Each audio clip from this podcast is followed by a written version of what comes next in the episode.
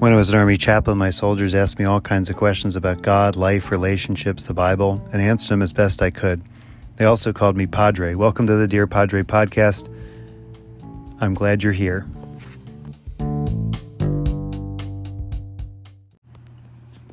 A reading from the second letter of St. Paul to the Corinthians. I have been a fool.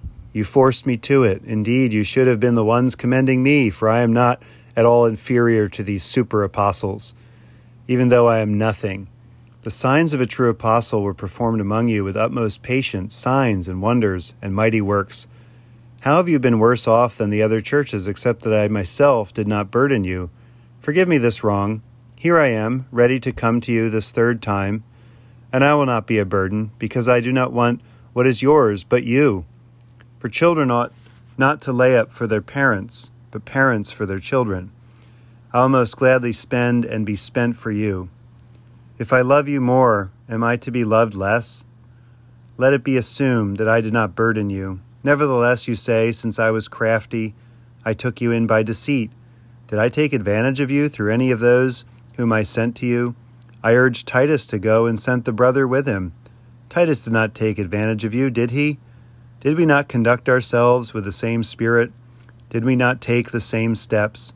Have you been thinking all along that we have been defending ourselves before you? We are speaking in Christ before God. Everything we do, beloved, is for the sake of building you up. For I fear that when I come, I may find you not as I wish, and that you may find me not as you wish I fear that there may perhaps be quarreling, jealousy, anger, selfishness, slander, gossip, conceit, and disorder. I fear that when I come again, my God may humble me before you, and that I may have to mourn over many who previously sinned and have not repented of the impurity, sexual immorality, and licentiousness that they have practiced. The word of the Lord. Thanks be to God. When I joined my first Episcopal church, uh, the one that I attended regularly outside the gate of Fort Hood, Fort Cavazos, Texas, back in 2000,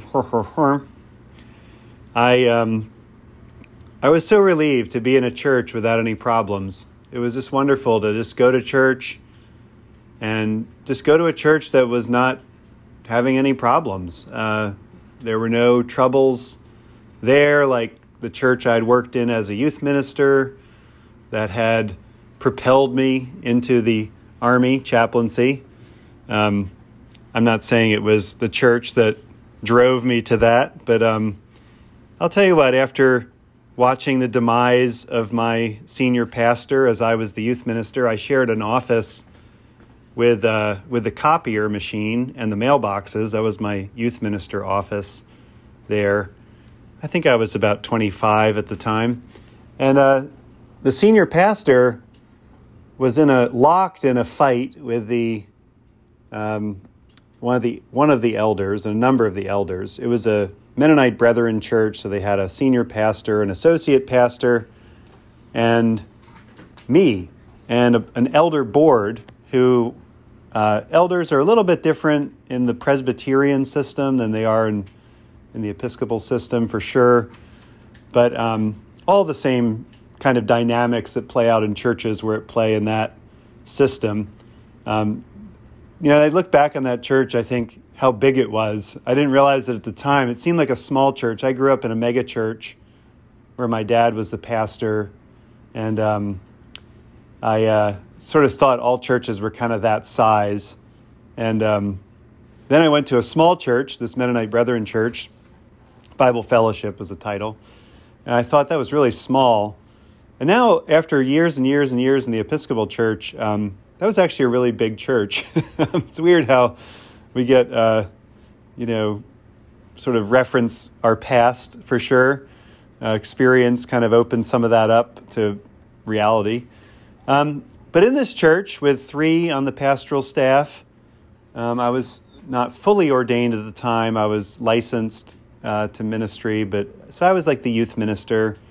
I was only part time, uh, and the senior pastor would come into my office, the copier room, of course, where all the mailboxes were, and he would uh, unload on me and tell me all about the the elder that he hated that was out to get him and he was mad at and all the things he was up to and mad at him for and um, and then like a couple hours later the elder would call me the one he was talking about and take me out to lunch.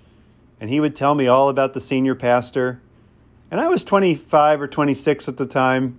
I didn't really understand what was going on. I just knew that i was a i was a sponge of their um, anger towards each other.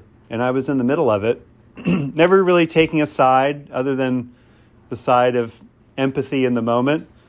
Um, and you know, you can build a whole career on that sort of uh, middleman work, um, where you just kind of listen to both sides and don't do anything. And it, that was the nice thing about being that young. No one expected me to, but they kind of wanted me on their side. And, and I realized after the senior pastor finally left in a huff. And then, of course, since I was part time, they um, I needed a place to live with my newborn child and, and spouse, and uh, so I moved into the parsonage, or the rectory, as we call it in the Episcopal Church, the house the church owned, right around the corner, and that was a way to sort of you know keep me there um, on a part time salary with uh, as the sole wage earner in the family, um, since my wife had just had a child, and um, and I moved into this parsonage. And a couple weeks after moving in, the senior pastor came back to the parsonage to dig up some plants that he had planted there. He wanted to get his plants out of the the parsonage garden. Um, it was a wild time, and and and so I went to my first Episcopal church um, after joining the army, stationed at Fort Cavazos, and joined and you know started attending and being part of it. And I was just so relieved that it was a church without any problems. There were no leadership problems, there was no tension in the church. I just went to church on Sunday, I took communion, I went home, I came back for the prayer service on Wednesday, I did the rosary, I did the, you know, the men's breakfast or whatever. I had a great time. It was a church with no problems. Years later, I found out that while I was attending that church, um, they were locked in a bitter, bitter, bitter struggle. This was the year 2004 and 5. Um, they were deciding, as a parish, whether they were going to leave the Episcopal Church or not, whether they were going to affiliate with a, the, the, what became the Anglican Church in North America, ACNA, the church that is in support of laws that criminalize uh, homosexual behavior and homosexuals in Uganda. Like they were debating whether to join that group at the time. I was there. And they were having meetings about that, and I had no idea. I had no idea what was going on. I had joined a church with no problems. And maybe I even said that to the priest. I can't remember if I did or not. But um, I'm sure he chuckled to himself and nodded his head. Oh, great, you're here at the church with no problems. And I, I hear that as a church planter occasionally from some of our new folks. It is so good to be at a church with no problems. My last church had so many troubles and arguments and conflicts and and I always kind of chuckle because I say like, you know, have when we read the Bible, especially Second Corinthians, we kind of learn that that this is normal. A church with a little bit of struggle internally is actually the norm. The early church that we idolize and sort of hold up as sort of the pure example of the, the true church of Jesus Christ that later got corrupted under Constantine and then in the medieval world became corrupted by the Catholics who bought and sold salvation and then later became bogged down by bureaucracy and stone buildings and the need to you know, do all these big things in the world or in civil religion with church and state issues, all these all these bad things that came later in the church, this early church did not have. All they had was the fire of the Holy Spirit burning through them. They had the apostles right there, Peter, James, John, Paul, Mary. They had Mary, like the mother of Jesus, right there, not far away. They could like write letters to her and stuff. Um, and it is this church this church that has these kinds of problems. The ones he says quarreling, jealousy, anger, selfishness, slander, gossip, conceit, and disorder. I mean, this is stuff that's happening in the Corinthian church, and this is not exceptional. This is the norm. Paul makes that clear in this letter that this is the concern he has for all the churches that he has started, that he connects with. They're all like this. They all struggle with these very same things. They struggle with quarreling. I think quarreling is best seen as siblings that, that bicker with each other. And my kids have never done any of this. I just want you to know that. This is I've observed this in other people's children. But um, you know, like they're sitting there at the table together, and one of them says, "Stop! Bre- he's breathing at me. He's breathing at me. Tell him to stop breathing at me." Okay, stop breathing. Okay, just stop breathing at him for a little bit. Um, you know, quarreling. They're arguments over stupid stuff. Arguments just for the sake of argument because of our internal dysregulation and anger and moodiness or whatever it is that is crushing us and hurting us from the outside world. And we kind of take it out on the people closest to us. That to me is quarreling. Jealousy. Um, we are not all the same. We don't all have the same stuff and we don't have all the same opportunities. And it's really easy um, to be jealous of other people's success and privileges and benefits and um, opportunities and you know all sorts of things that other people have that we don't have. Um, jealousy is a poison. It gets inside us, and we resent people's happiness and successes. Um, scripture teaches us to rejoice with those who rejoice and weep with those who weep. But that's really hard to do when someone that we don't think deserves gets something um, that we have not gotten, that we feel that we deserve. And it, of course, it's petty, but these are our lives. Jealousy is a normal thing for humans. There is a kind of healthy jealousy that Paul talks about, and we've read about in the Old Testament prophets, that love is slightly jealous. You know, it doesn't want to be betrayed, it doesn't want um, someone to, or some group to disown us. We want to be loved and cared for. But jealousy can also become a poison. And uh, we've all been there at some point or another. In churches, the closer we are emotionally as a church, the more connected we are, the more time we spend with each other, the more stuff we do and accomplish, the more of this kind of stuff that's going to happen. All of these problems in the Corinthian church are a mark of their connectedness. They are not a sign that the church is bad or evil or broken. It is a sign that they're close. Because families have these kind of troubles too, and workplaces and army units and other groups of people that are well connected and emotionally connected and relying on each other have these same kind of problems. Anger.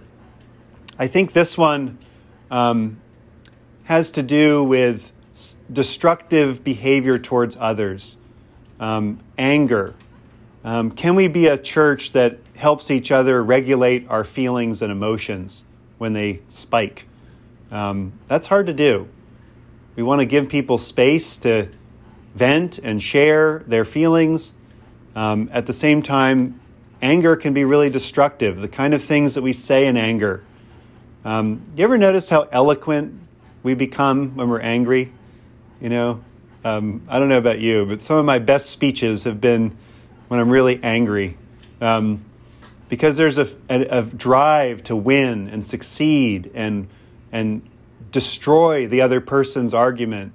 And anger is a poison too, um, even though it can produce righteousness and that we're angry about injustice and things like that. Anger towards the frustrations of daily life um, can be really destructive for relationships for community. Selfishness. Um, you know, and we're all a little selfish. We were born selfish in the sense that we have a self interest called self preservation. We want to eat, we want to survive, we want to grow. Um, we want all these things, and we, we never stop with that. Humans are always a little selfish because we're the only people that experience our lives. We experience our own life and nobody else's. We can try to be empathetic and get inside someone else's head and mind and heart, but ultimately we're alone in that sense that we have to think about ourselves. And selfishness, though, is that step beyond that. um, that goes beyond just the basic, you know, how do I fit into this community? But selfishness is really there's a limited amount of resources and I need as much as possible. And that can be a lot of things. Um, in the church, this is seen by I want this kind of church because I need this, um, with a lot of disregard for what other people need from a church. Um, I certainly have needs in church. I need this in a church. I, and it comes to styles of worship and other things.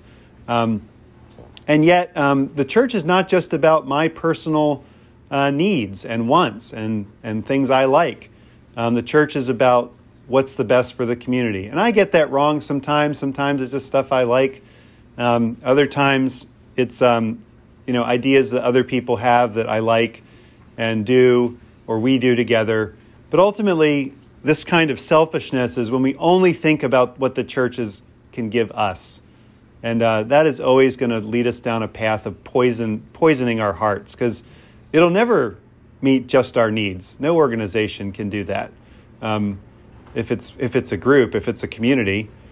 This is why in most of the purity quests that churches go on to have the one true church where everybody's on the same page and everybody agrees and everybody believes the same thing and um, they add on teaching after teaching and rule after rule after rule until only it's you and your family sitting on the couch and they're only doing it because they have to ultimately churches that have a purity quest um, to, to have the one true pure church where everybody agrees on everything and everybody is right, whatever that means, will always result in a, a winnowing down of people that are at different stages of development and different places of growth and challenge.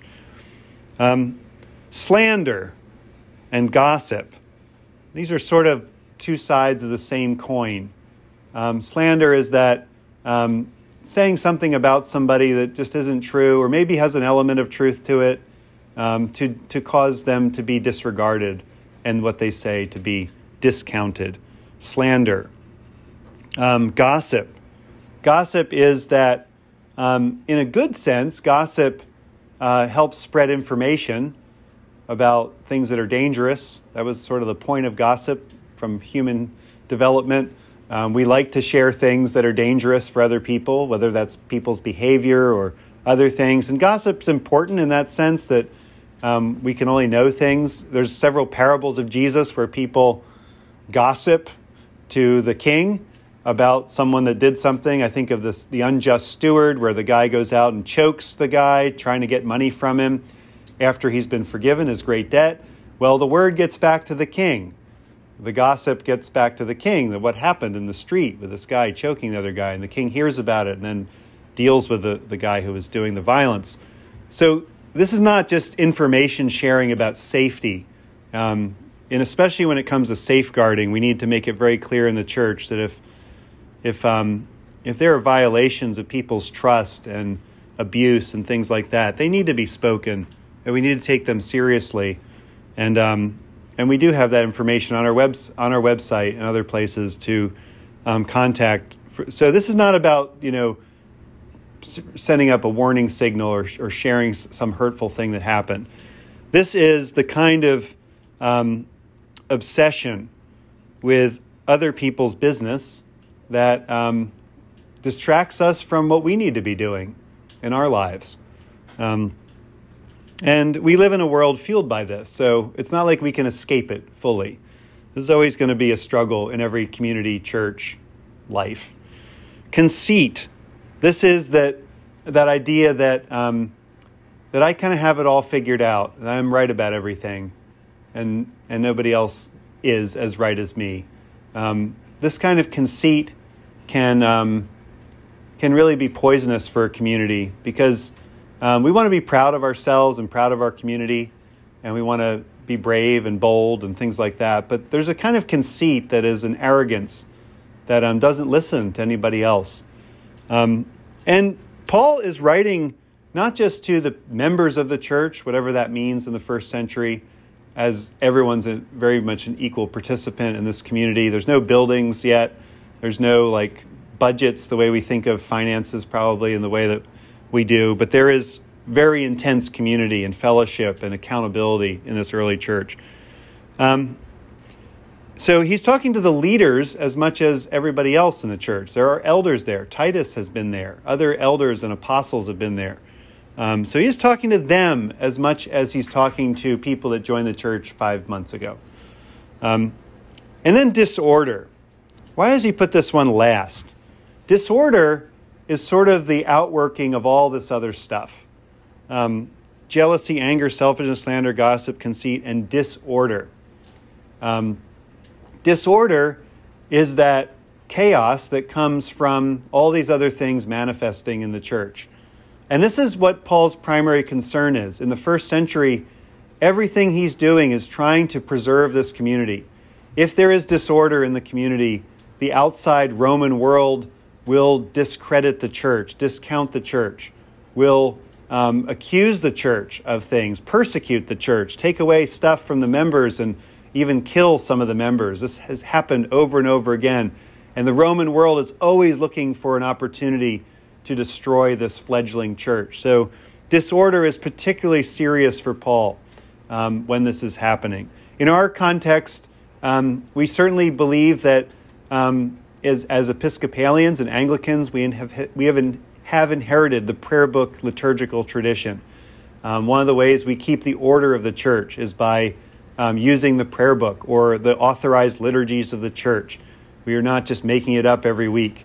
We use what our church authorities and, and governance, which is us, we are sending delegates to General Convention. That is the highest authority in the Episcopal Church for what we do on Sundays.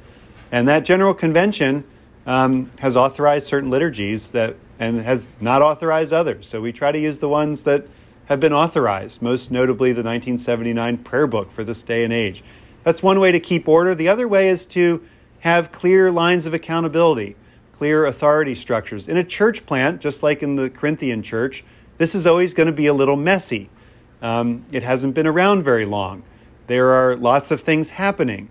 There are all kinds of, I'm talking about the Corinthian church, not ours. Um, but this is the nature of a church plant. It is a lot more dynamic, driven by personalities and involvement and levels and circles of involvement. And the more involved the person is, the more influence they're going to have in a church plant. There is no institutional structure that um, often that that more established churches have, and so um, that can be disorderly too, um, and that is something that um, even our church plant has to consider every single every single time and, and day. So this is a message to the leaders of the church and to the people of the church because this is the kind of stuff that everybody participates in to some degree. And and then he says I fear that when I come again to you, my God may humble me before you. I don't know what he meant by that. I think he meant that he's got all these problems too. He's telling them not to do all this stuff, but like he's done it too. He's a human being and he's had these same struggles that everyone in this church has had. Um, even though he has not exploited them, he has not been a burden to them, he has not taken stuff from them, um, as he makes it very clear in this reading, um, as these super apostles have done, these pseudo apostles, these um, people that are saying they're the real apostles and Paul is a fraud and a liar. Um, all these, in spite of all that, he knows that God can humble him too. Um, that's the one thing you learn as a leader real fast is that you make mistakes, big ones, all the time. And you don't always get it right. And you don't always, uh, you know, see what's happening until it's too late, uh, many times. And so the humility of Paul is seen in this verse that um, ultimately leaders don't have it all figured out all the time that they are one of the sheep of the fold of God. Um, the under shepherds are also sheep in the sheepfold. And Paul says that um, this is of concern to him. Again, he is dealing with the order of the church, those who have sinned previously and have not repented of these impurities, the sexual morality, licentiousness that they have practiced. He's talking about the kind of stuff that will discredit them with the Roman world around them. And we as Christians today need to think about that. What are the things that the church does that cause extreme disrepute to fall upon us? I don't think it's so much sexual anymore, um, although that is always an element, because the sexual abuse of children in the church, um, every church, including ours, the Episcopal Church, um, is a huge discrediting of our work in the world and the way we've handled that abuse. Um, those kinds of sex scandals that Paul is talking about here are the ones that will um, kill the church in certain places and times, and then it'll have to be reborn in a different way. Um, so it is all still in this area of, of involvement, but I also think of the ways that churches have involved themselves in the persecution of LGBTQ people, all in the name of some kind of sexual purity, when in fact, um, it is um, simply a cover up for their own avarice and vice and abuse. And so um, this is a very practical letter. And Second Corinthians always has a way of um, getting to the heart of what it's like in the church. And I'm so glad the Corinthians had problems because um, then we get to see that, that how they dealt with them.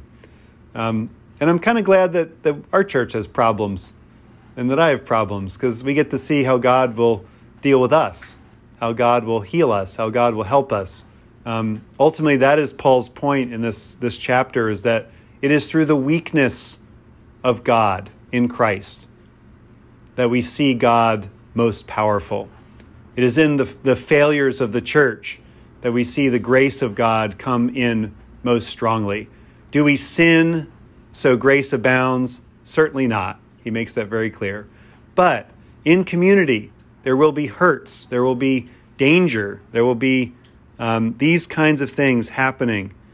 And it is these are opportunities for God's grace to come in and humble us and say, We need you, God. We need you to solve this because it's kind of beyond what we can do at this point. Amen. So Joseph Butler would have attended the non Church of England schools and churches, the Presbyterians um, in the aftermath of the English Civil War. The Presbyterian Church, which eventually became the Baptist Church, was born. Um, both Presbyterians and Baptists exist today in America and in England to some degree, but this is after the restoration of Charles II, reestablishing the canceled and uh, obliterated Anglican Church with its bishops and Book of Common Prayer. It had been restored, but there were certainly a lot of people on the other side of that debate happening there. Um, this is shortly after the time period that I wrote about on Facebook yesterday, where um, Jeremy Taylor, a hero of mine that I've talked about here before, um, writes a letter to a to a um, a woman who is asking a question about a lesbian relationship or relationships that she is having, and um, Jeremy Taylor answers her in a letter. Um, so, sort of a crossover with Pride Month. So, these are people that are, are sort of emerging into the modern era um, when it comes to relationships, human sexuality, and other issues. And the Presbyterians are the ones that are um, really angry about how Anglicans explore these topics. Um, and so it is today in the Baptist tradition in America. Um, they tend to be suspect of Anglicans, Episcopalians in our explorations of human flourishing. Still kind of happening. Um, but in his 20s, he became an Anglican, as often happens with people that grow up in fundamentalism and other reactionary religious movements. The Anglican Episcopal Church has always held out some hope for a better life. He entered Oxford in 1715 and was ordained in 1718.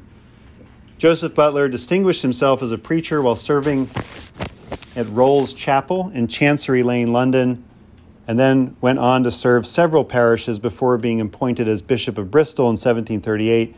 He declined to be the Archbishop of Canterbury, which was kind of cool, you know.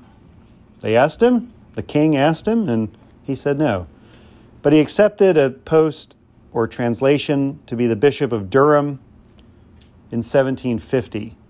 Um, Durham Cathedral and that center of learning is, is still one of great learning. It's where the great N.T. Wright, um, New Testament professor and historian, was the bishop of and scholarly bishop there.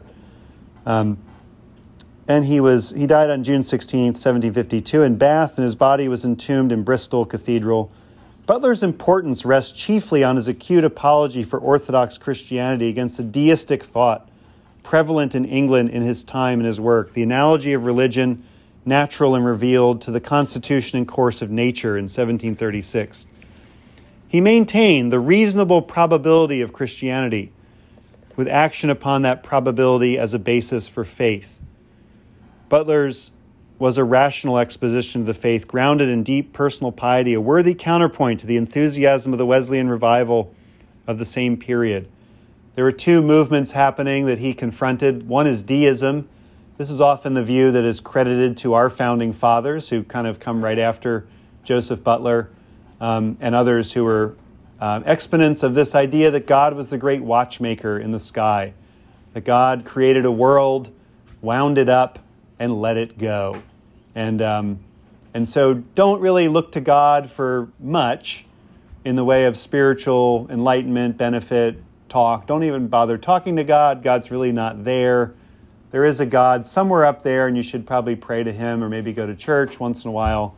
But the real treasures of, of our human life lie in science and learning and things like that. So it was kind of a good movement to get away from some of the superstitions that had kind of grown up over the years, but it was also um, a way to leave the Christian faith, as Butler makes it clear. There was a way to be a Christian and be smart. There was a way to do that. You can do that. Um, you can think thoughts about science and the world and still be a Christian, according to Butler. You can still believe that God interacts with the universe and that God interacts with your life, that God has a say in your life, that God has some kind of connection to you through Jesus Christ.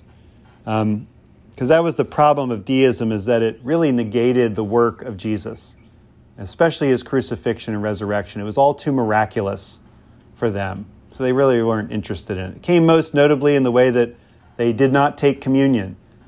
George Washington is famous for not taking communion uh, when he goes to church in the Episcopal Church that he was part of leading as a vestryman in Virginia. He walks out a number of times before communion is served. William White, the founder, really the founder of the, mo- of the modern Episcopal Church in America, after the Revolutionary War, confronts him. He's the rector of Christ Church, Philadelphia, confronts him. You know, you're setting a bad example. You're the president. You're walking out, communion. And George Washington apologized and never came back on communion Sundays to church.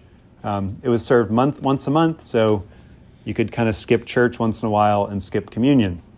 So that was standard for the deists of his day. Joseph Butler took them on and offered a way out of that. And also the Wesleyan revivals that were happening.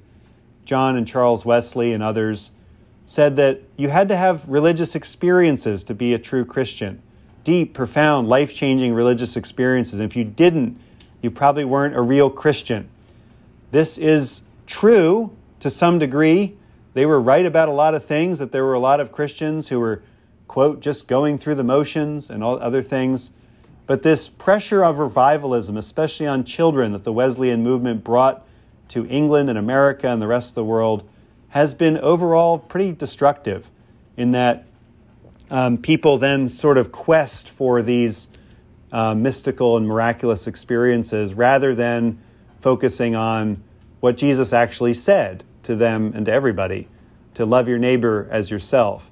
And Joseph Butler takes them on too to say that you don't have to really have these huge things happen to you at revival meetings to be a Christian.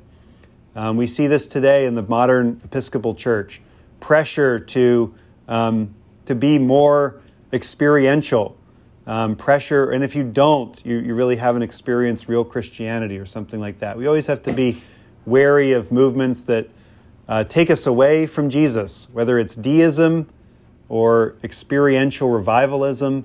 Um, those are always ways to get away from the faith that Jesus offered. Jesus did not have um, revivalistic meetings, and he didn't just sit around and do science all day. He, um, he did what Jesus did. He taught, he healed, and he died. And he rose from the dead. And sticking with that pattern is probably a good one, um, rather than some of these others that are offered.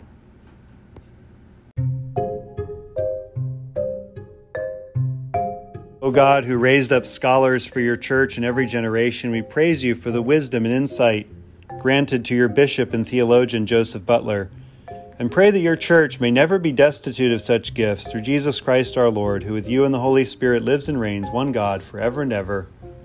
Amen.